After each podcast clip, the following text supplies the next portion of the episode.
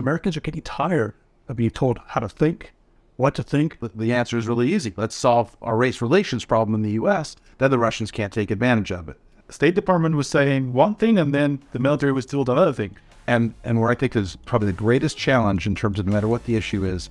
You're talking about a really interesting subject. All you got to do is go out there and check it out.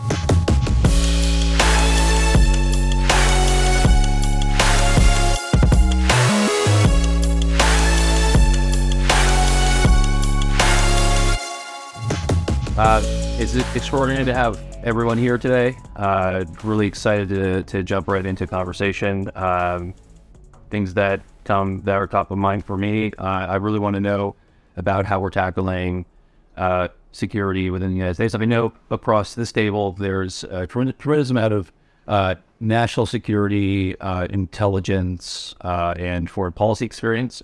but the thing that comes you know top of mind right now is like the amount of uh, propaganda that's floating around um, on the internet. Uh, how does that affect the average person? I, I this is something that comes up in, in conversation uh, within my household uh, a lot. I'm sure I'm sure uh, you folks also face this same conversation. But um, you know, when it comes to specifically propaganda and and political warfare, I think this is something that's not new. So we're we're not talking about anything that's uncharted. But what's interesting, it feels like we're seeing this really start to heat up. I would say around 2015, 2016, specifically with the uh, with the election meddling, and then having looked into that going forward, all, a lot of stuff sort of helps triangulate around some of these things. What what are some of your uh, thoughts around uh, the current situation? How serious is it? It's very serious. Um, now, I think to your point there's nothing new about propaganda. Uh, the Abrahamic faiths can all go back and say, hey, it was the first propagandist. It was a snake in the Garden of Eden. You know, and then they all get thrown out of paradise. That's a pretty, you know, tough situation. But look, today, there's, you have to think about the foreign and the domestic. And I really, the domestic's the bigger problem. Russian based foreign propaganda has been trying to exacerbate the, really, the cracks in American society since the beginning of the Cold War especially along the racial angle. So the Russians used to uh, support Stokely Carmichael because I thought he was more radical and he could help create a race war. And they would beat up on Martin Luther King because Martin Luther King was preaching unity and having calm discussions. The same stuff is coming out of the Russians, whether it was um, you know taking a knee at football, uh, Ferguson, even before the, the 2016 election election campaign trying to get Americans to fight rather than than have uh, honest discussions and, and uh, you know where there may be even uh, you know strong strong disagreements. I think the challenge today is, and I want to just clarify some terms. You have you know propaganda is a big overarching term. The problem is misinformation and disinformation, and the the distinguishing uh, characteristic is that disinformation is a deliberate and calculated untruth designed to do something. Um, the problem is we have a lot of people out there who don't know any better who take a piece of disinformation, whether it comes from, you know, um, comes from the GRU or whether it comes from some group in the United States with an agenda, and then they repost it. Well, they're not. They're not the ones deliberately doing this. At least some of them aren't. But what makes it different today with the internet is these things move so quickly. In fact, um, I'm sorry to give a history lesson here, but this is what history professors do. When the Gutenberg printing press was invented, it took uh, you know Martin Luther with his 95 Theses took him a couple weeks to get that stuff out in Germany, and then maybe a few months for Europe, and then later on all the world. Today, what 30 seconds for it to get around uh, in a region, an hour and a half for it to go viral. The other thing is targeting. I mean, what what companies enable us to do with all that, or enable you to do with all the data that's out there? The data we freely give them, is they can micro target. They can micro target down to the individual level, any one of us here, and figure out what makes them tick, what makes them move. How do I need to target and tailor this ad? That's great for our market economy. It's not great for people who are trying to sow dissent. And, and my concern is that you already have such a level of distrust, political polarization, and an unbelievably enormous crisis in civic uh, media, digital, and historic literacy in this country, especially the civic literacy, that you can get the most radical and wild ideas to get out there quickly. And look, uh, you know, in the United States today, um, the election fraud, anti-vax. I mean, these things actually transcend political party too. I mean, the anti-vax movement started off as a, a Northern California, at least in the U.S., so sort of a liberal Northern California thing. You know, uh, be uh, wholesome, eat wholesome foods, no chemicals in my body, all that, um, and was propagated by uh, actually a lot of folks in the entertainment industry. Nowadays, it's a little bit different, sort of an anti-government type thing. Yeah, I, I, I worry we should compare those. uh, So the efficacy of this vaccine currently, this one regarding COVID, has come into question in terms of at least, you know, depending on where you fall on the spectrum in terms of what you think, at least the amount of time that it remains effective. So that's like a kind of legitimate. That alone might be a legitimate reason for someone to feel like they don't need to take it without being enforced or being given some sort of uh, freedom limiting framework uh, regarding travel, regarding you got to put public your private health information on an app. You can't go here, you can't go there. You're also going to be bullied. You're also going to be made to feel like you're an attempted murderer every time you step into a room. Um, it turns out that so much of what we were told was not just questionable. It was it was delivered with too much certainty and perpetual truth. There was an overplaying of the information from people who have enough experience to know that hey, this could change, right? And let's let's continue to keep people informed. But I, I think just that there's there's also a question of completion of uh, complete information. So, for instance, therapeutics saves people. It will save a pretty a substantial segment of people that get it early enough, and it's just like not discussed at all. so I think we should not discuss also matters. Let me distinguish between something. I think that is a, a perfectly legitimate, worthwhile debate to have. And I've actually had to go to bat for some of my uh, faculty and staff who really don't believe in the efficacy of the, the current round of vaccines. I have no problem with that. No problem with people trying things as long as it's not bleach. But, you know, it's a, that's different than the people who say these vaccines are laced with microchips. Yeah, There was the Sure, but but I have something that Mark. So for instance, guys, what I'm telling you is me just pointing out that the efficacy regarding the amount of time that this vaccine is effective might get this on YouTube flagged or taken down, right? One, I I don't know if that I don't know if that will, but but here's I mean, well then we get into it. Well, but this is a really important question. What is one? I think the pervasiveness of misinformation and disinformation today puts a premium on two things or three things really. Effective government communications, which CDC gets an F at.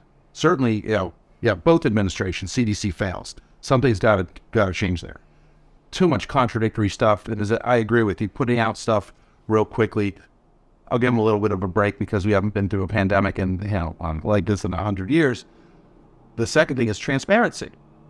I'm a believer in more transparency. You know, that- you know, show us the underlying materials. Have you know, it's okay if Congress reviews something. It's okay if, if groups you know want to take a look at the documents. No problem with that.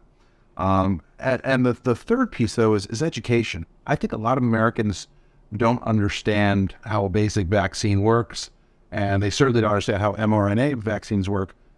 And and where I think is probably the greatest challenge in terms of no matter what the issue is, I said civic education, education. Yeah. Well, question is who's, thinking. who's doing the educating?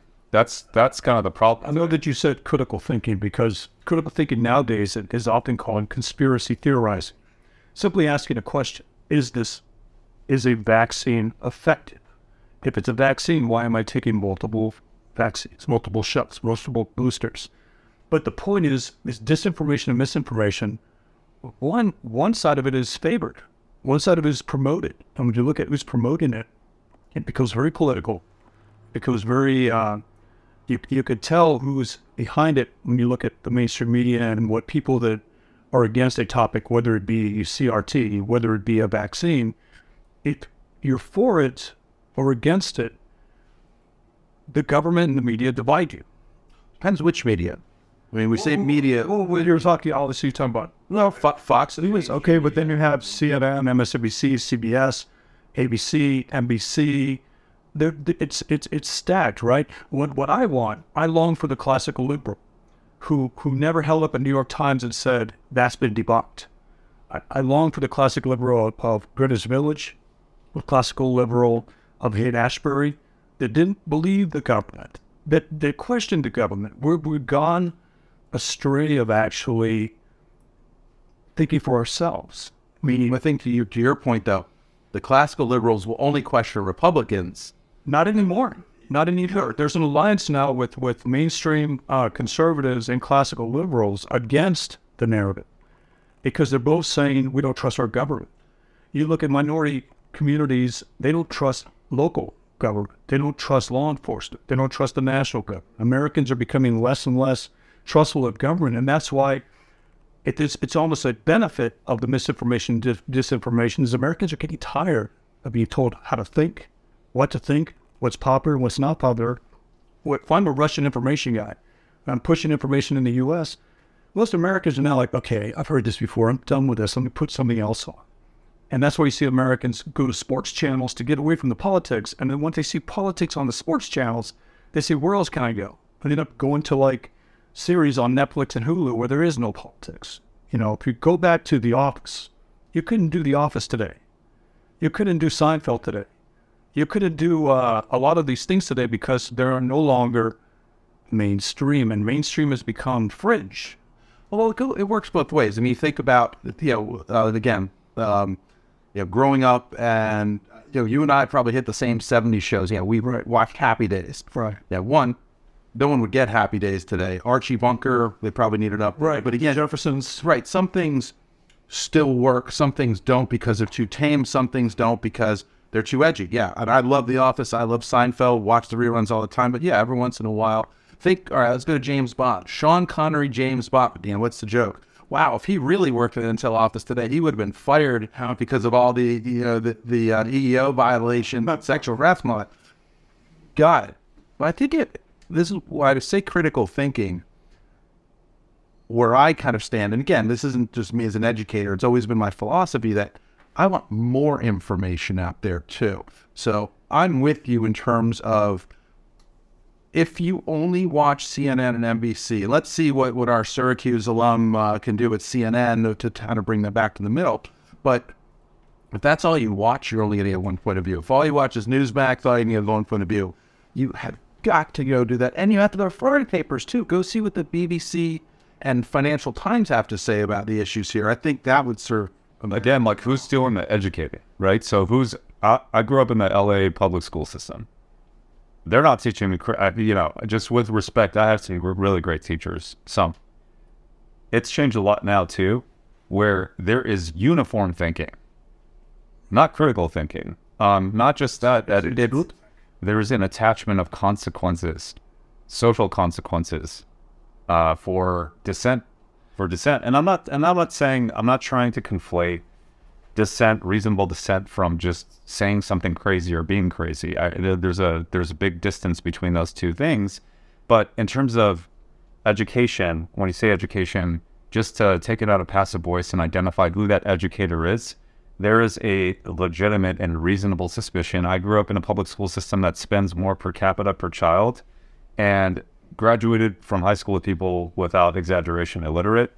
Uh, fourth grade math and English proficiency is at the bottom of, you know, it, it's just staggering. The, the, the cities and the public school systems that spend the most and seem to, I don't know, promote themselves the most have kids who are not just coming out uneducated, unprepared, completely on basics. And they will be the most vulnerable to disinformation. But they have the least critical thinking of anybody, and that at least you could equip them with some self-starting initiative if they were just a free thinking person. So I'm, I'm for free thinking. What I'm suspicious of and I question is who's that educator who's going to deliver that? That's a great point, and I think I so I think because of that, not only are uh, parts of the population that are not entirely educated and or even doesn't even know how to process information properly. I think I think folks who are in part of the population that are well educated are also vulnerable, vulnerable, and that's because I think there are there are extremely sophisticated psyops operations that are taking place in the United States that are that are very much uh, understanding what sort of cognitive overload to the to the American population does. It drives crazy. It gets you to check out, and what it does is it also drives you to the point where you look for shorthand as a method to educate, to seek uh, the solace and be a part of something. And so what happens is then you naturally become more racist, more stereotypical, uh, seek, you know, just kind of stick with, your own. And then you, you create divides uh, that are baked in and it's part of a broader plan, not conspiracy. It is it is the mechanics. Okay, but but where does where does your own responsibility ever come in? So the the fact the implied logic that there the fact alone that there are psyops, heavily resourced psyops, that are descending on all of us from different directions, we can't be forced to conclude that we just resign ourselves of free will and personal responsibility to if we're going to accept things like freedom of information, right? Information is democratized. And so it's hard for people to tell the difference between some of the posts that you're talking about that they're retweeting and it moves so fast and they're just reading it. And they're not reading it full. They're not, you know, you have to do two hours of research for every tweet that you read in order to kind of feel like you corroborate something. Oh, well, let me, let me you would ask, I think, an important question about who's responsible for the education. There are two ways of looking at it. You know, I'm a believer uh, in that you educate at home. Great professors at the Maxwell School. Yes. Well, we, we try. Um, yeah, but you educate at home, you educate the schools, and then there's sort of the, the social education amongst peers. You and I probably have different views on who should control curriculum. Should it be, although I'm, we may have the same view, uh, should it be local school, school board control? Should you have state controlled curriculum or should have national controlled civics curriculum? You know, the civics education bill that's out there right now explicitly says there will, this is not a call for a national curriculum. That was sort of the price of getting it passed. And I'm not in disagreement with that. I'm not always sure a national curriculum works quite, quite right. But there have to be, you know, there have to be some, there has to be some uh, uniform approaches to teaching critical thinking or uniform goals. Because, you know, I, I worry, I think it's a 50 state problem. Um, you know, if we had, you know, what, a thousand different local school districts doing it, we might, you know, have a thousand different ways. But, but this is to, to me the real challenge. I'm not as worried about the fact that there is misinformation, disinformation, facts, and opinion out there. I'm worried that we don't necessarily teach what is a fact or under you know understanding that you know that uh, the fact that uh, Pearl Harbor took place on December 7th, 1941 is a fact. Whether or not Roosevelt made the right decision and making Germany first versus Japan first, that can be an opinion. And that's the basic level that I'm worried about. I think anybody participating in what a curriculum should be who is who's from Chicago LA, New York City, certain parts of New York City, San Francisco, Miami, heavily populated urban centers. I just go and look at the basic English and math proficiency.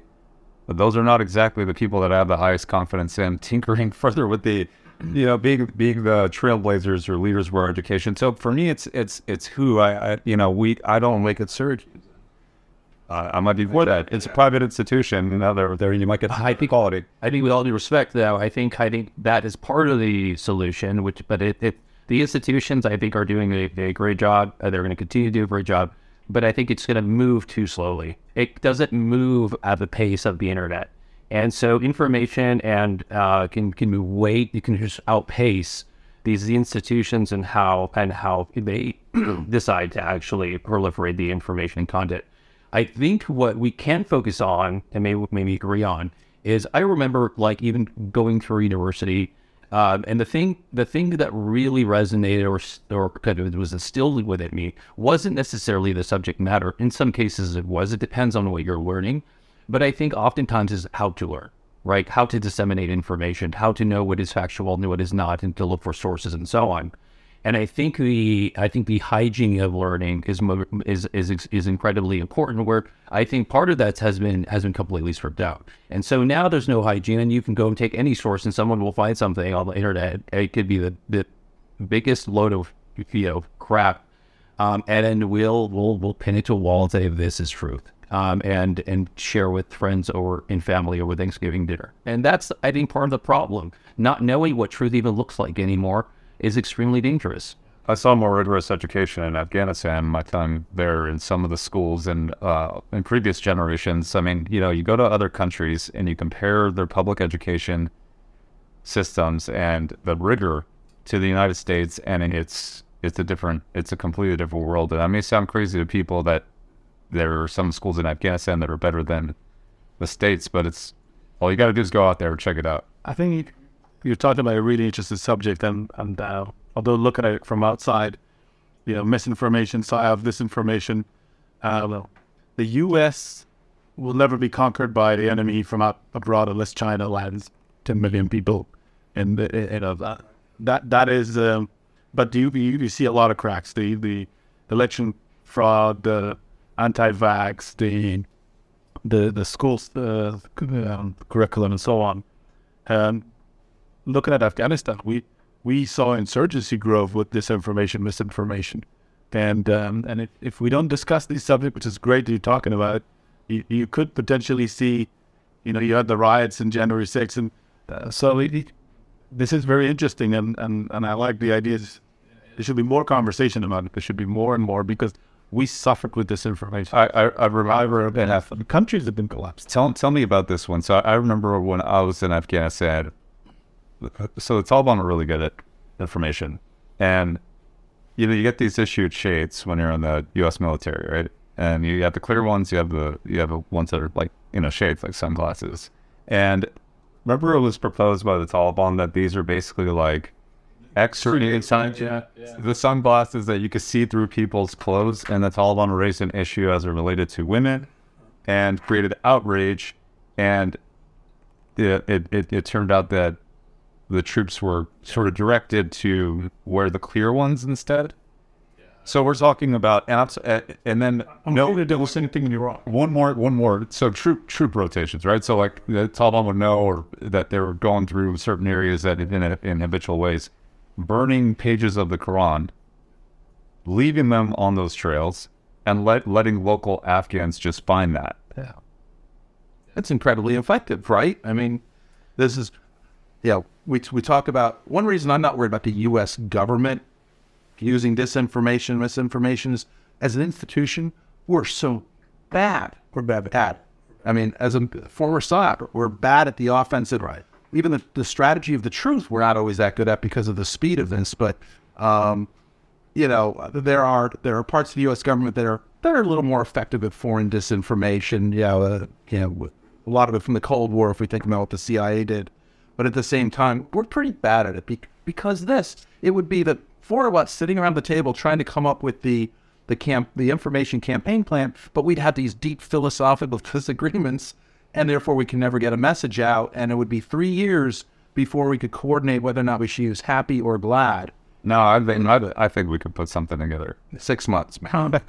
well, what I think's missing, uh, something that we saw in the intelligence community was good leaders would ask after getting the group analysis, the consensus analysis, a good leader would say, Who disagrees? And that person would say, Sir, I disagree because I think this is going to happen. And the leader would challenge that dissenter, will show me the path to where your course of action pans out. And so when somebody disagrees, they were given the opportunity to show the path where what I need to look at, these decision points that I need to look at to see whether or not we're on track over here with the consensus or you're right. And that's missing there's no red teaming. We called it red teaming. We called it the Israelis called it the eighth man, where they put they put a, uh, a plan together, and one person's job is to disagree with it and try to tear it apart. Uh, in our education system, I think it would be more important for, for educators to say, well, who disagrees with us? And we're losing that. We're losing the art of debate. We're losing the art of, of critical thinking. When, when I talked about classical liberals and conservatives coming together, it's about free speech. It's about opinions. It's about debate. It's about winning the argument. We're getting away from that now to where our students aren't taught what they should know. They're taught how to think. And the easiest thing to do as an American is to go with what's popular. If you look at what's popular, it's not good for America because it's easy. It's the easy path. If you question something, you know, a suicide in a prison that was that that looks suspicious. If you question the efficacy of a vaccine, if you question the refs making really bad calls during the last football game between the Chiefs and the and the Bengals. There's so much corporate groupthink being pushed on Americans that they're tuning out, and that's why China's able to use TikTok and able to use these other entities because the American consumer of information wants it quick and fast and wants it agreeable.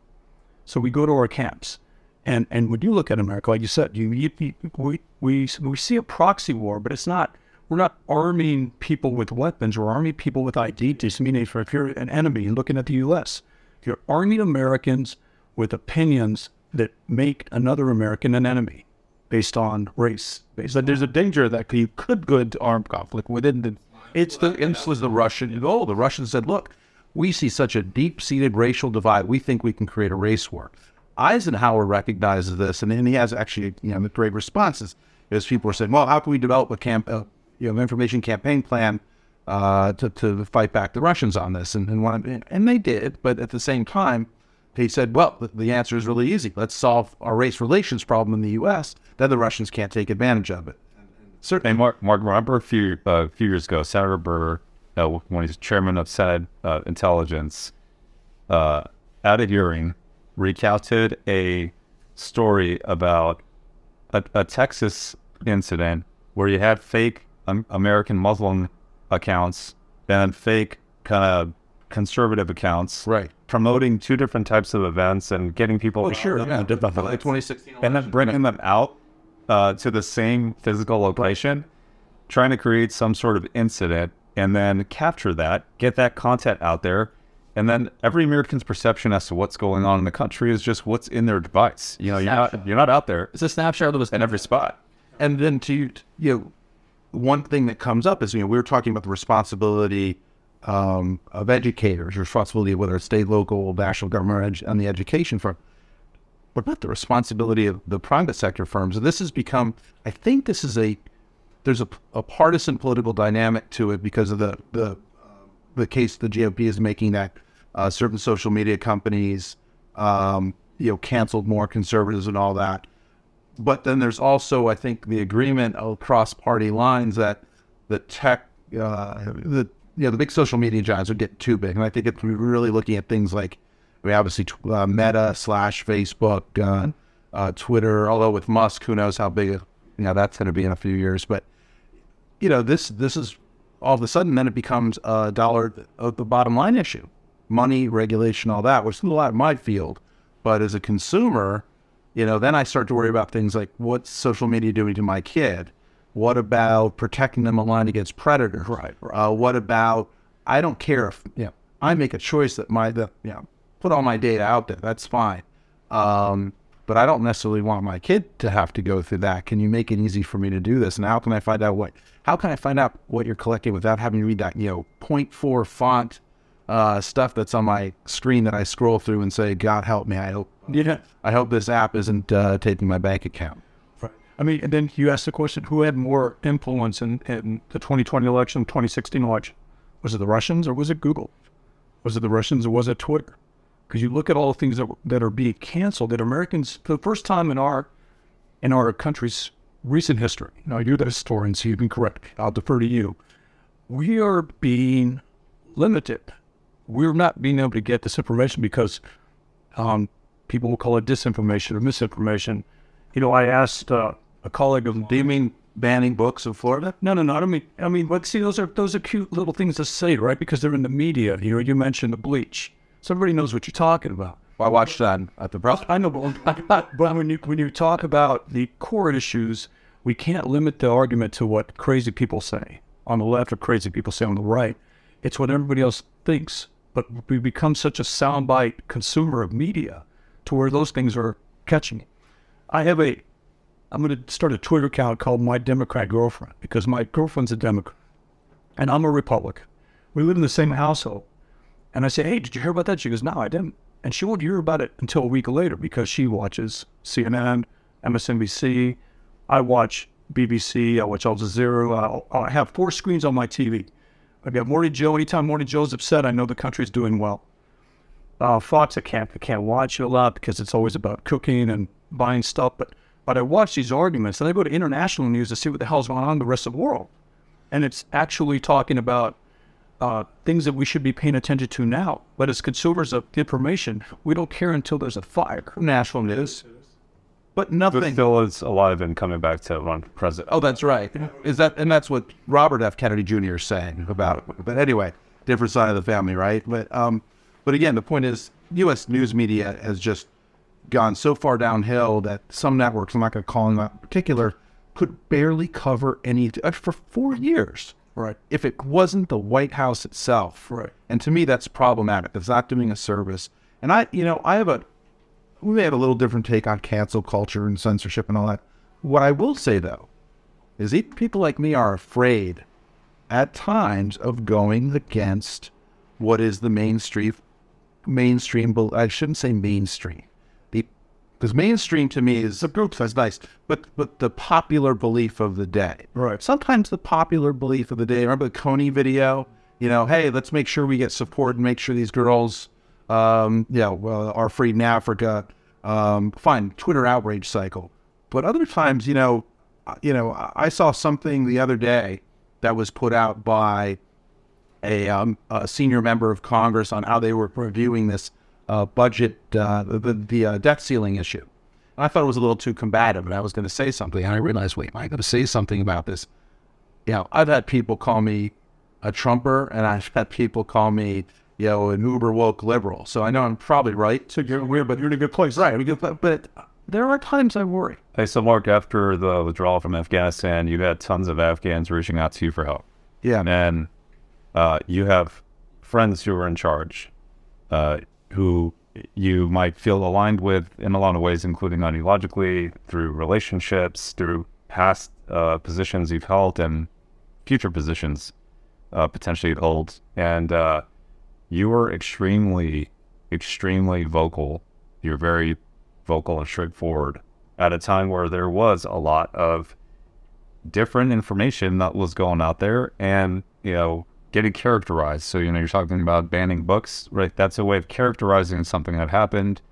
Um, we could flesh out what exactly happened. But in that situation, too, there was characterizations. I mean, that withdrawal was being promoted by some as like an example of American excellence. It was called. Yeah. Remember when This was the greatest withdrawal in human history. we got more people out of it? We got 100,000 people out of the airport. Or we're not evacuating the embassy. Uh, this was a phased downsize. And Right. It was the largest evacuation of the wrong people. But you, you in that case, you had all the pressures. You had a ton of pressures. You had a ton of pressures. So you know, maybe you could talk about how the distinction between, in this case, you were going to say something about people being too combative about a particular topic that might have been somewhat innocuous, but in, in, in the case that I just described, after the withdrawal from Afghanistan, you're you're helping the Afghans get out of the country, and you were um, I, I I I don't know I don't even know how to describe it. You were being very forceful on your views. I mean, I, th- I think there's, if you're educated well, and if, frankly, if you're taught well by your parents, I think you know when to do the right thing. And there was a cost to doing that. I didn't really think about it at the time too much. I mean, I knew there would be. You know, it's hard to say, well, I'm going to go take a public shot at the White House. I'm going to go take a public shot at the State Department spokesperson. I'm going to go take a public shot at the DoD spokesperson, who I know is a straight shooter. But in this case, uh, yeah, was it when uh, Admiral Kirby or I guess Mr. Kirby said, "This is not a non-combatant evacuation operation." Oh my God, it is by definition. What you said is right. You know, that's that came on the heels of the White House spokesperson at the time, Jen Psaki, saying, um, "You need to trust us when we're saying things from the dais." After we had had four years of having ample reason not to trust anything, and that's where I was kind of like, "Well, people say the news media aren't objective. There is this adversarial relationship. They don't believe everything coming out of there. But no, it was tough. It was tough to use strong language against people. Um, I'm not sure I used ever said lied, but I found a few euphemisms for it. Um, I certainly was very clear that I thought it was a decision.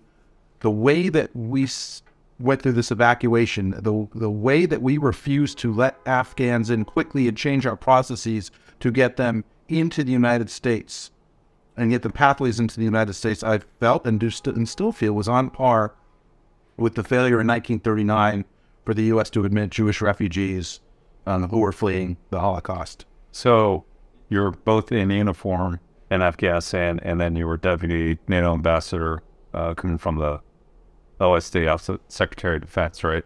That was just a straight. Actually, it was UConn, but that's Okay, gone. But uh, But yeah, Deputy Minister of Interior of Afghanistan for security, so in charge of all the police in the country, uh, SOF officer from platoon all the way to regiment, and Deputy NDS Director, which is the equivalent of domestic and external intelligence agency, right? And then company commander in Afghanistan, among other things. I mean, this is an oversimplification, but you know, we're all and then Afghan American and uh, happen to be Afghan American, but I'm American.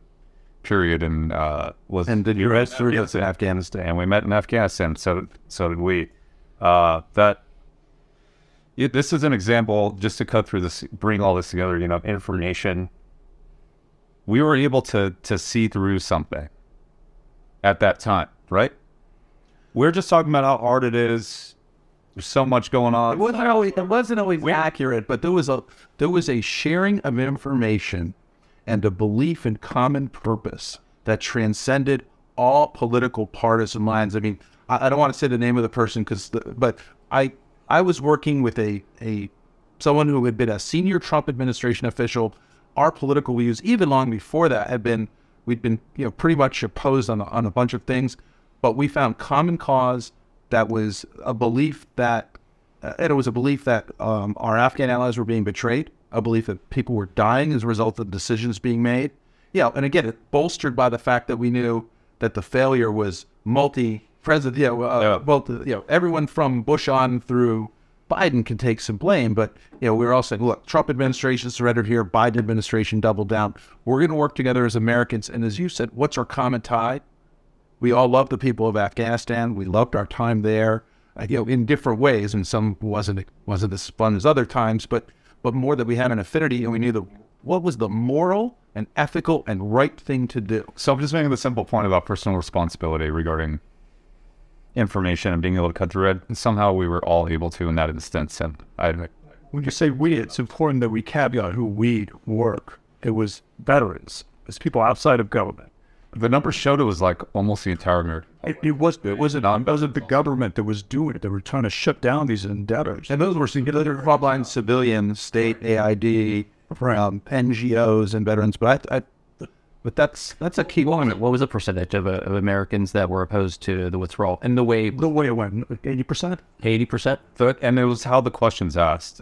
You know, as a, as a general question as to should the United States be out of Afghanistan without defining a particular time, I think that's a very different question from the way in which the United States, you know, some some that gets a little bit more down to actually what the issue was. Right, right. Uh, it wasn't controversial. I think generally the idea that we would there would be a time that the United States would leave Afghanistan that just wasn't the issue, and that seemed to be the straw man. So, I mean, one of the things I mean, I'd ask the general, do you, do you trust Americans now? Would it be would it be easy to trust an American if you're a indigenous force in another country we haven't been to yet? When an American special operator lands on the ground and engages with someone like you and says, "Trust us, man. We're never going to betray you. We're never going to leave you behind." And you have these recent examples of not only the U.S. government betraying our Afghan allies, but leaving legal permanent residents and Americans behind. And when I heard General Austin say this, we're going to get every American out that wants to get out. When I heard that caveated language, it floored me. That didn't come from Scotty Miller, though. That that was the. I'm going to give him mean, that. General- that was the agreed upon point. Right. But yes, as it wants to get out was the caveat. Well, this 85 year old woman with the American passport didn't want to get out. Really? No, it was Couldn't get out. it was the American Yeah. who was married to somebody who wasn't American that would not leave his wife Right. behind, that would not leave them, and it became caveated language for we could get everybody out who wants to get out. And when I hear General Milley and Secretary Austin say that this was the largest evacuation in American history, the largest, you know, evacuation, I, I always caveat it with this of the wrong people, of military age males. We don't know who they are. But you know, you know who knows who they are? Those those experts in the State Department and DoD that are at these lily pads throughout the throughout the Middle East and here in the U.S. and said those four guys over there are tall. And then you have a, a, a bureaucrat from the Department of Homeland Security say, that's not what their ID card says. Now, their ID card is not an ID card. It's a piece of paper where they say what their name is, they, they give a birthday, and they say where the, what province they're from, and that's it. But those experts know those guys are bad guys because the Afghans are taking How many people were, were taken out of Afghanistan? 140,000 were taken out of Afghanistan. But only it was a tiny percentage were SIV. Yeah, yeah. But less than 10% were actual, less, less than 10% were Americans and SIVs. Yeah.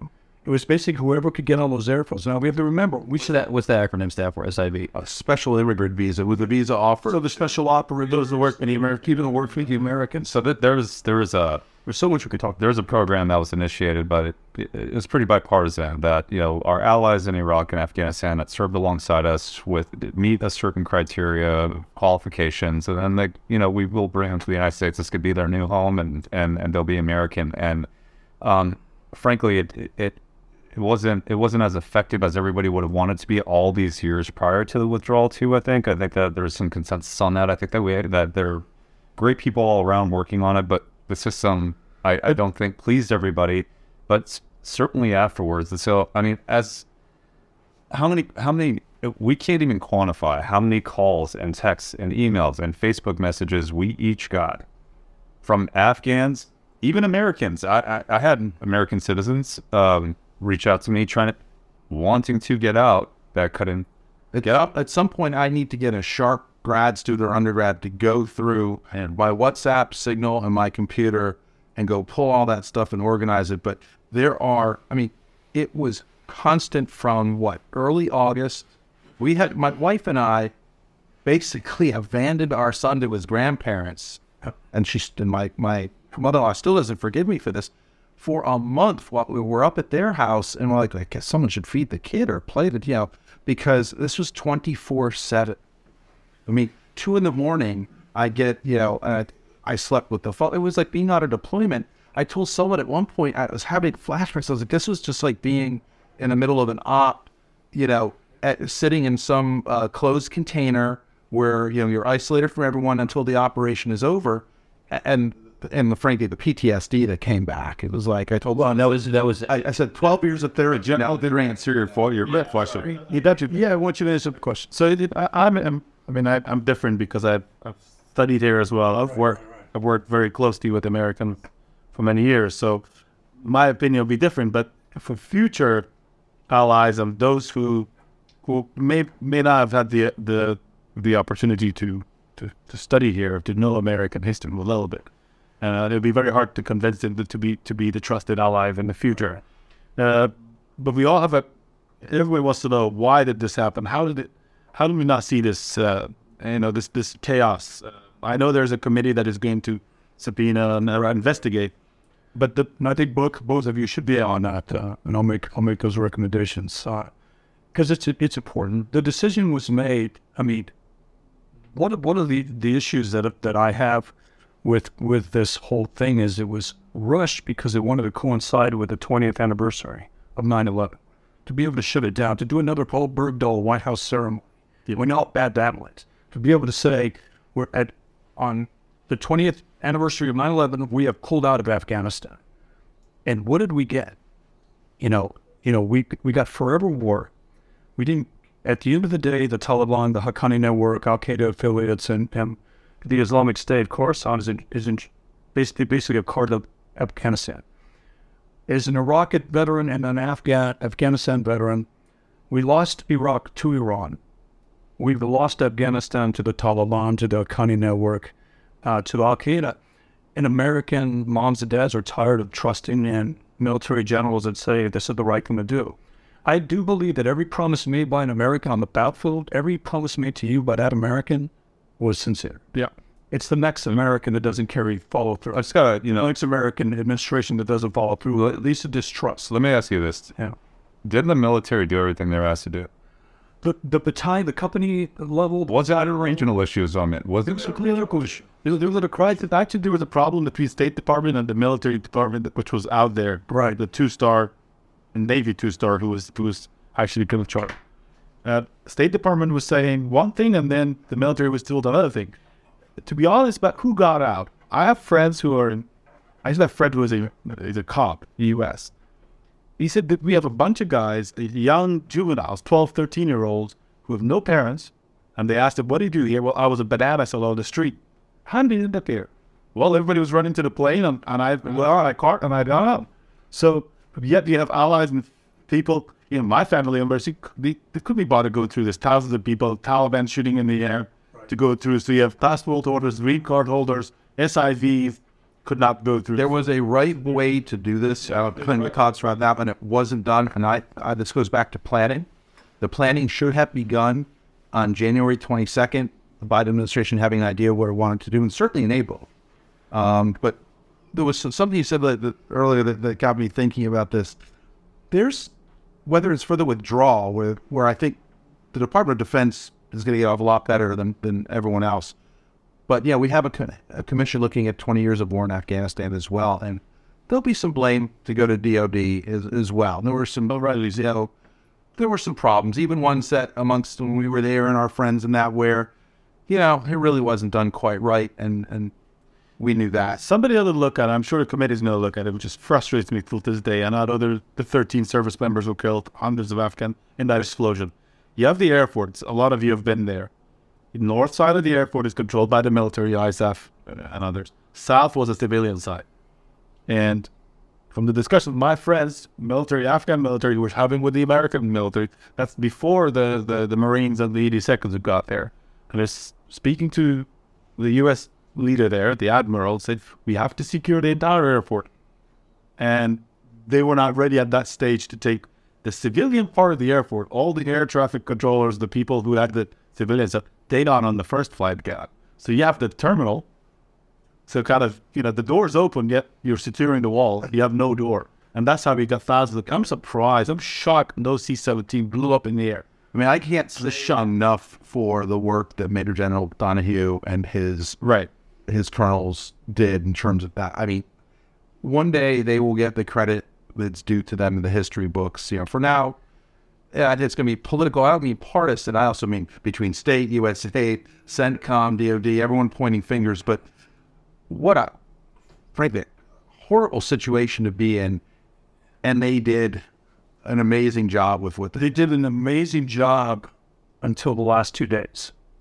And I'm a 482nd guy, and I know 82nd members that were, were, were very upset with General Donahue, very upset with the leadership, because we had two days to still get Americans out and people outside the gates, and we shut the gates down.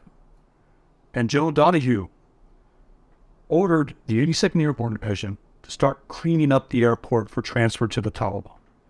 And those soldiers are going around picking up stuff, picking up bottles, picking up trash, so that they could have a clean transfer to the Taliban.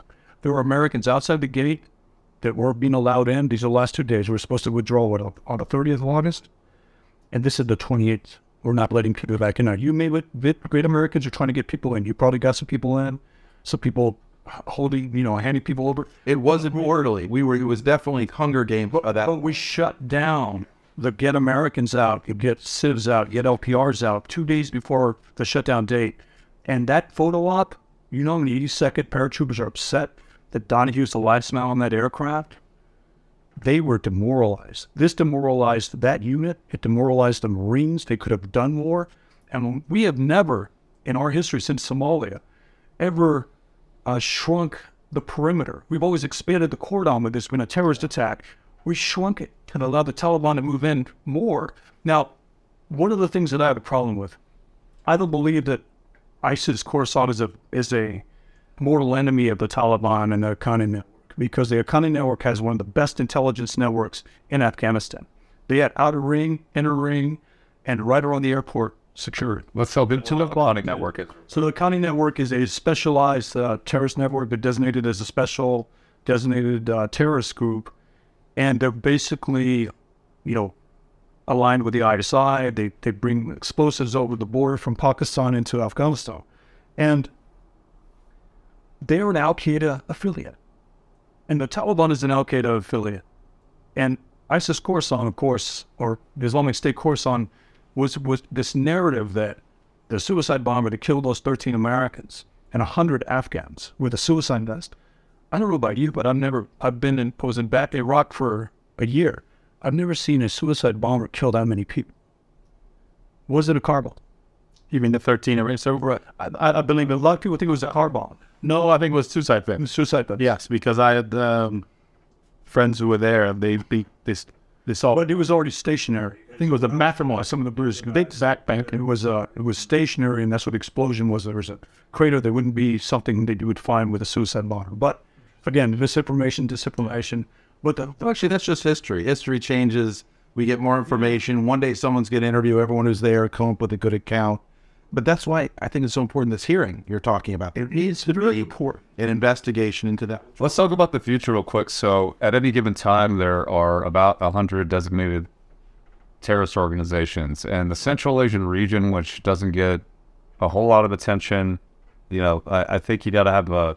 It depends on who's got the monopoly over the drama and who's who's able to kind of own the media space. But in in terms of assessing the qualitative levels of threats, you know, we'll just talk about just one stat um, that's that's maybe more quantitative. But of about 100 at any given time designated terrorist groups by the United States, uh, almost about a quarter of those are just in the Afghanistan-Pakistan region. Can I, before we jump in, I just have one thing to recommend to this committee and folks here. Um, you, you also have to look at why did the U.S. two years, three years prior to withdrawal, uh, start negotiating with these terrorist organizations. That is a very it's critical thing. how were the Taliban sold as the changed Taliban, the 2.0? At one stage, I heard they were coming to Camp David. You know, the the the the the, the, the, the, the negotiation team in Doha were more pro-Taliban than than what the U.S. military and their Afghan partners. They were dying. politically, I think the United States, we were looking for a way out, and we were trying to craft that narrative and seeded it within the the the the, the, the airstreams and so on. And I it would I don't think they had a good op- option. I mean, how long can you stay in Afghanistan? Well, plus, don't forget that state and DOD, and I don't know if how many political appointees versus civil servants this included, were fighting a bit of a rearguard action against a president at the time who wanted to withdraw immediately, you know, and everybody out. So, I, It would would have been better because it wouldn't have it would have left a government where it could hold. So what we saw, this is interesting. Yeah. What we saw is a complete transfer. It was a handover. You know, it was it was a long negotiation. There was trust being built. I saw it in 2019. Perhaps not the right place to discuss it. How um, the U.S. Air Force provided support for Taliban to cattail ISIS in Kunar. Right, right. I mean, there was the, Doha was kind of an option where they were coordinating air support. Taliban fighters moving in, U.S. Air, Air Force dropping bombs. Right. So the American people need to know there is maybe a third leg here somewhere in the back where it's, it's kind of a relationship with the Taliban. Now, yes, Americans needed to get out, But not that way. but not that way. Look at the dignity of America now. And then, if you saw the negotiating team that was negotiating with the Taliban, they were experienced. This table would be more experienced in negotiating with the Taliban than the Americans that the Trump administration put in there. Like this young guy on TV was a senior negotiator with the Taliban, like 26 years old, no beard, no experience, no no background. And if you're a Taliban commander, you're sitting across from Americans. It's easy. You've seen this in every country you've been in. You sit across the table from an American, and they all want to be Lawrence of Arabia but they all want to be the, the person that you trust. Americans want to be liked. And in the culture, if you're sitting across the table, you and Nadra, okay, these are very difficult things. We just need more money, more funds, and we can make these happen. But those are believed by Americans, and the people that are nodding, it's it's cultural a lot of times, right? And and they basically develop a playbook. They see 20 different Americans over 20 years, 20 different policies. One Lawrence of Arabia wannabe, one doesn't want to be here. One's one's a good idea fairy, one is is sincere, and they sit back and they wait for the American they're engaging with. And then you engage with this inexperienced team that just wants to wrap it up and call it a victory. And and you get the Taliban to say, sure, we'll agree to that. And they, they know that they can lie to an American because they're not a believer. You know, or yeah, we'll do that. And then you, you, you do it. And you buy into this narrative. And now, of course, ISIS was fighting for control. They were becoming, they were taking Taliban uh, top people and giving them better salaries to join ISIS, of course. So, of course, Taliban leaders can say, hey, listen, help us fight these guys. And uh, they were trying to ignite a sectarian war, right? By attacking the Hazaras and, and others. You know, trying to do this. Should also talk about at some, you know, maybe at another time, but who's resourcing SSK? Who's The ISI. And then, you know, the- who's resourcing the Taliban? But look at it, was I'm, I'm saying it's the same group. yeah, American involvement. Um, you know, that that that region is not going to to be forgotten. I mean, look at what's happening in Pakistan. This is very, very serious. You have you've had a you know, hundred killed in the mosque, and a suicide, three suicide blasts there. And How recent? Oh. Because we would hear about three three days ago, just we didn't hear about them three days ago. They have oh. we're full out. You got to watch right. You got to reduce sound. So dressed as police officers, suicide bombers, dressed as police officers, walked into a mosque. They do that. They do that over and over. Pakistan It's dressed as police officers, suicide bomb. That's right. So they blew that up. The- the- the- If you look at, if you monitor Pakistan, it, it is very concerning, and it's a nuclear state. Right. And and you you have political clashes because Imran Khan was forced out.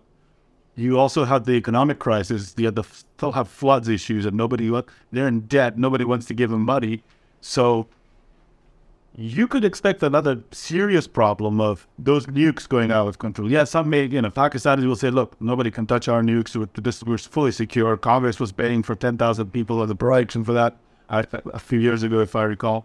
But that is the problem. They believe the Taliban, and I, I do know TTP, the Tehrik Taliban Pakistan, which is the enemy of Pakistan, are are kind of the same.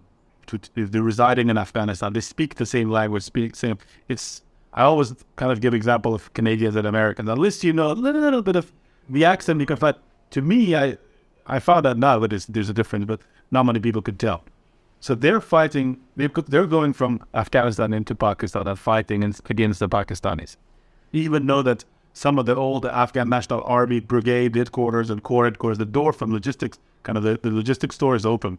Cars are coming in, Toyota Corollas coming, loading up ammunition, weapons that are left from us, and it's going across the border to fight Pakistan.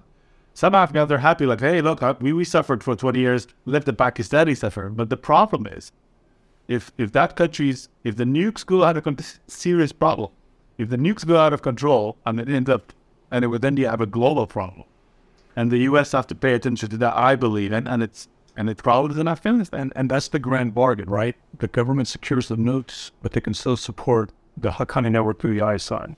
They can still support the Taliban through the ISI to be used at a later date against India, right? Is it a Part of the game for so long though was was getting the idea slightly out there that well, what if what if we start to lose control? That's why you need to load up our joint counterterrorism fund and give us this and give us that and give us that. right, right? But getting these groups where they are today is a result of a deliberate policy of that same state, right? Right. So they're boiling the, the waters at the temperature that they want to boil them because they view a certain margin there that's useful. And so TTP, Taliban, ISIS K, instruments of this country that sees an existential threat in India, knows that India would take their capital in 48 hours, Right. uh, conventionally speaking, it would immediately turn into an insur- turn into an insurgency pretty quickly. Correct. And Afghanistan would be a place where they could have their safe haven for terrorists to launch asymmetric warfare against India. So part of what's necessary for at least the way I think Pakistan views it, they're obsessed with this apocalyptic existential situation with India, which leads the strategy to be we need to have uh, a, a way to launch the most intense asymmetric warfare possible. Afghanistan presents that opportunity. What does Afghanistan, what traits does Afghanistan need to have? It's got to be divided. Any leaders who have charisma can unite Afghans are nationalists. They're dead, man. Yeah, they're targeted, exactly. They they had to kill all these tribal leaders, all the Pashtun tribal leaders that actually were the, you know, originals in terms of the culture, in terms of the code. And so what's left is just the people who are for sale for rent. You you bring a duffel bag of cash to any of these guys, they'll say yes before you even ask them, you know, what you what, what you're asking for. Um, but so that situation in Afghanistan denies safe haven for terrorists, right? I, I think that's there's like a lot of consensus on that. Uh, safe haven for terrorists, and you know, the, the you mentioned the Al Qaeda network is designated, right? So they're they're part of the Taliban. They're they're the deputy. They're part of the military council. They're part of the Shura. Uh, so where where is this all going? And and after this comment, and we'll edit this out. We'll switch gears. We'll shoot the breeze. I'll make funny deaths for living in DC for a little bit, and then we'll wrap it up. I think one of the things about not or having a, an individual that's designated with a $10 million bounty on its head be the Minister of Interior in that right in Afghanistan actually makes Zal, Zal, Zawahiri feel more comfortable. If they're not going to target him, why would they target me? Now, what's interesting about this, the strike on Zawahiri, Zawahiri, however you want to say it, is this wasn't an over the horizon intelligence capability that led to a strike. This was a comfortable terrorist believing he wasn't going to be targeted in the posh area of Kabul, hanging out in his, his, his balcony. Just chilling. Pattern pattern of light, pattern analysis. This guy's there. It wasn't an intel asset that told us where he was. It could be anybody on that street to say, that's the Al Qaeda leader. So this over the horizon capability is, is a nice phrase, but there's nothing behind it. This intelligence uh, capability that we had, we don't no longer have because we left the country we abandon allies they're not going to do these risky things for us. Um, most of the special operators that were getting Americans out were, were being able to pay off Taliban leaders to help get these guys out. Because again, it's not a, a solid group. The Taliban is what, 50 different groups of 10 guys, uh, or, know, or, or 100 guys. So the point is, is that we talk about these threats, and the American population is tired of them. They're not worried about the border. They're worried about the border, but they're not worried about the number of uh, terrorists that are coming across the border. We just caught an Iranian yesterday who's on the uh, terror watch list uh, trying to come across. But if you go back to a, a document captured in Iraq, Al Qaeda was already talking about penetrating the U.S. border because we could learn Spanish and they'll just believe we're Latino. And I'm from El Paso, Texas, and my relatives are in the Customs and Border Patrol. No, like, no, we could, we are always finding Arabs coming across coming across the border back post 9/11 and they could tell the difference, just like you said, but in a different accent. They could tell who was and wasn't. And we don't care about threats until there there's a fire. And so that, that's, that was a very American thing. Americans don't want to be proactive most of the time. It's also a reflection of the way we've set up our government balance of powers, designed not to be too strong a federalist. So say politicians too. I'm not just talking about people. No, I'm talking about bullshit. Nobody want you know, when there's a crisis, Right. we will react. Right. But when you say, yeah, we're not proactive about it, and I think, um, you know, I, I, I'm curious. I don't even know where foreign policy or, or foreign terrorism ranks in terms of list of Americans. We don't hear about it much anymore. Well, it's not that we don't hear. I, we don't hear because people don't care. I mean, certainly there's been, you know, the last 20 years of counterterrorism have done a really great job in some ways. Doesn't mean, you know, that doesn't keep No, yeah. people up. Let me let me be clear what I mean by we don't hear about it. We don't we don't see it rolling in the media cycles constantly uh, the way it used to. Right, and that's for a couple of reasons. I mean, I, I was thinking back to summer of 2001, summer of the shark. You know, people were concerned. I can't remember what the top issues were, but uh, no one cared about, you know, on, on broad, you know, network news is pretty good. No one cared about, you know, bin Laden, Saudi Arabia, Afghanistan, all that, what happened after 98. You know, it's, um, and it, I think it's a typically American thing. I, I think to get back to what we said before, I'm more concerned about, you know, I can think back to being in graduate school and remembering, uh, you know, what's just going on in Oklahoma City right now. I'm, more concerned about domestic terrorism. We see that's been around long, you know, it's killed, and, and that include, let me include in that, I'm more concerned about Americans who have an affiliation towards foreign terrorist groups as well. San Bernardino, for example. That concerns me more than Al Qaeda's ability to reach me. They'll be able to do it again, and God forbid it comes from Afghanistan again. But you know, but I'm more concerned about. And that's where the internet comes in because it used to be the case that you, you know, go to a training camp in Syria, training camp in Pakistan, then you come back and they're capable. Now it's like YouTube. Oh. And they're activating on their own. That You don't need to travel to a training camp. But Mike, you were talking about Americans are tired of it. Right. So speaking of tired of it, you guys are my friends. You live in Washington D.C. Speaking of tired of it, right? Like I would rather do foot patrols in Kandahar, man, for the last ten years than to be living in D.C. So you guys seem like your normal people. from a violence perspective, or from a just Just a list. That's probably so yeah. I I'm not. I guess I'm never. Once I say this, I'm never going to get on the count, city council. But I'm not a DC statehood person. I'd rather see us absorbed by uh, Delaware, frankly. But Maryland would be okay too. Um, yeah, I was just just this morning. The big big news in DC is uh, I can't remember what the, the name of the bill is, but we're going to implement a new. Uh, we're slowly ramping up the uh, minimum pay rate for uh, restaurant workers, for servers in particular. Now, I bartended and waited tables to undergrad and grad school at uh, 205 an hour, or 203 an hour, whatever it is. But, you know, this is a city where we now have a vibrant restaurant scene, and I'm worried about that. I'm worried about a brand new high school supposed to open, first one in, in years, but the, the building won't be done for another four years. Education in the city is horrible. There are few gems, few gems in the city. But, you know, and, and the mayor, to her credit, the council's credit, has a budget surplus. What are we doing with it? Put it towards the schools. It gets back to our critical thinking issue. But I can put up with it. The uh, the worst part about DC for me is is probably the fact that uh, when we get you know a quarter inch of snow, the entire city grinds to. After coming from Syracuse too, I'm like, on that, right? I grew up in Michigan. This is not snow. Right. Texan, Texan living in DC. So born in New York at West Point Military Academy, the two medics. Uh, grew up in, in El Paso, Texas. Moved to D.C. and I, I always found myself in awe of where I was. The most powerful city in the world. You know, it means something to me when I see monuments and see the history. But it becomes less and less so as you see how the sausage is made necessarily. So I'm writing a book right now, and it's called The Art of Forever War. And it's not the generals that keep the cities forever wars. It's not politicians that keep us in forever wars. They're the decision makers. It's the retired gem. It's the lobbyist. It's the expert at a think tank that come in and make arguments to stay in. And then if you just peel back the finances. You bashing experts at think tanks? Absolutely. Absolutely. Because I, I sat in the Pentagon after Qasem Soleimani was killed, and the person to my right had business ties to the Dawa Party in Iraq, which is a pro Iranian Shia political party. And he was angry that Qasem Soleimani was targeted.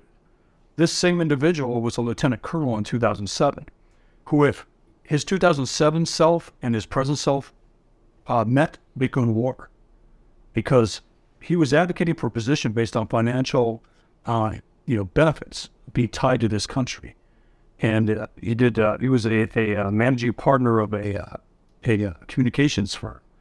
That's a conflict of interest, in my opinion. We shouldn't have people briefing the Pentagon, briefing State Department, briefing Congress that have business ties to countries that they're advocating that we stay in uh, this is one thing that I learned being in the military and being in DC. I've never met a politician or an American general that said things got worse on my watch. They always talk about progress. And if you look at the progress, it is it's not tangible. A lot of it is just words. Tell us how, tell us how you got to DC, General. Oh, that's it. Sorry to got in my.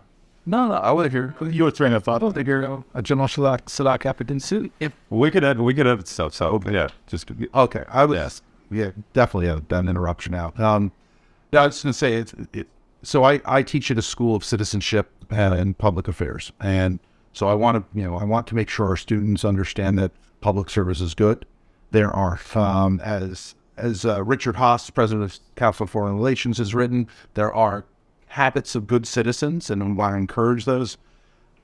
And it really upsets me when I see retired government officials retired military in particular, and I'm going to be harder on them, uh, or current officials who have business ties that can make them money that present a conflict of interest. And I will include in that every member of Congress who owns stocks and is against, you know, that needs to be talked about. Yeah, I'm slightly infuriated. It, it, it is absolutely infuriating. It is very easy to put things in a blind trust and you're still going to give some general guidance, and these people are still going to make a lot of these. You as, as someone have a better train as somebody who's worked as it as someone who's worked as an executive at publicly traded companies, we get briefed on what to do, what not to do, and the the implication, the impact of this could lead to jail if, in the event that any of this information. Oh man, those rules are for you for you know for insider trading, and I cannot believe we can take we can take inf- people who have access to an abundance of information and they are lining their pockets. And they will do just fine financially, I am sure. Right, right. Um, what George Santos is currently the richest American in the United States, according to. Yeah. Well, you, you can follow them now to see which stocks they're invested which is well piggyback on that. So that might be a Hey, real quick, Holocaust remembrance. Yes. Uh, I think we should talk about that multi faith a little bit. But but how you want to you see? Yeah, we have. To, yeah, we will. It's, but I'm gonna I'm gonna step out. So I'm gonna step out because I gotta change and then I gotta leave, and I want you guys to continue for a few minutes, okay? But I want, but George Santos posing as a Jew and and and and capitalizing on that, and I'm on case to prompt you, Mark, on that. But, general, DC has a lot of vet- Afghanistan veterans, um, you know, having worked alongside Americans and many other nation- nations uh, since 2003. I've always found that, you know, you, this is the best place where you can meet your friend and, and, and uh, former colleagues. And every time I come here, you, I believe this is where the world's decisions are made. You kind of feel that way.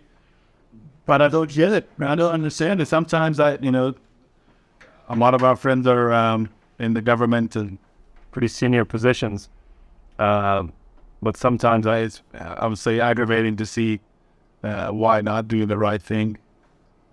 Maybe I have a, you know, a hole in my heart because of what happened in Afghanistan, but um, so I'm biased. But but overall, uh, there's a lot here that. So I think that's something. I mean, we we have to say to you, but thank you for everything you did. You know, Americans one year deployment or more. You know, after post 9/11, there are Americans that did six years of the next ten years overseas, including people that I worked for, were amazing people. Uh, you you basically had a lifetime deployment. You're fighting a common enemy for how many years? in a row, se- well, 17 I was in a row, but a few of those years were here uh, and other countries. So 17 years. as much as we can criticize in war, as much as we can criticize. How are you alive? Yeah. it's, It's good that we can laugh about it, but I, I, I'm, you know, thank God. yeah. Thank you. Yeah, I want to say it, you know, it's great that people can criticize and, and, and debate over what's right, what's wrong, administration did right or wrong.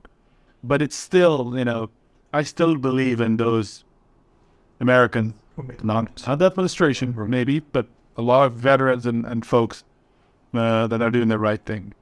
You know, like Mark spending, you know, like a deployment 24 7, uh, answering the phone and trying to do things. Try to get out. And so, yeah, and so this is why, you know, you could, you, you, you were saying it, this is not North Korea, uh, or whatever the government tells you to do that. This is why you, kind of, you come back to believe it and everything. Okay, you know what, the administration come and go. They're, they're the house, they're the, uh, the, the rent, renters.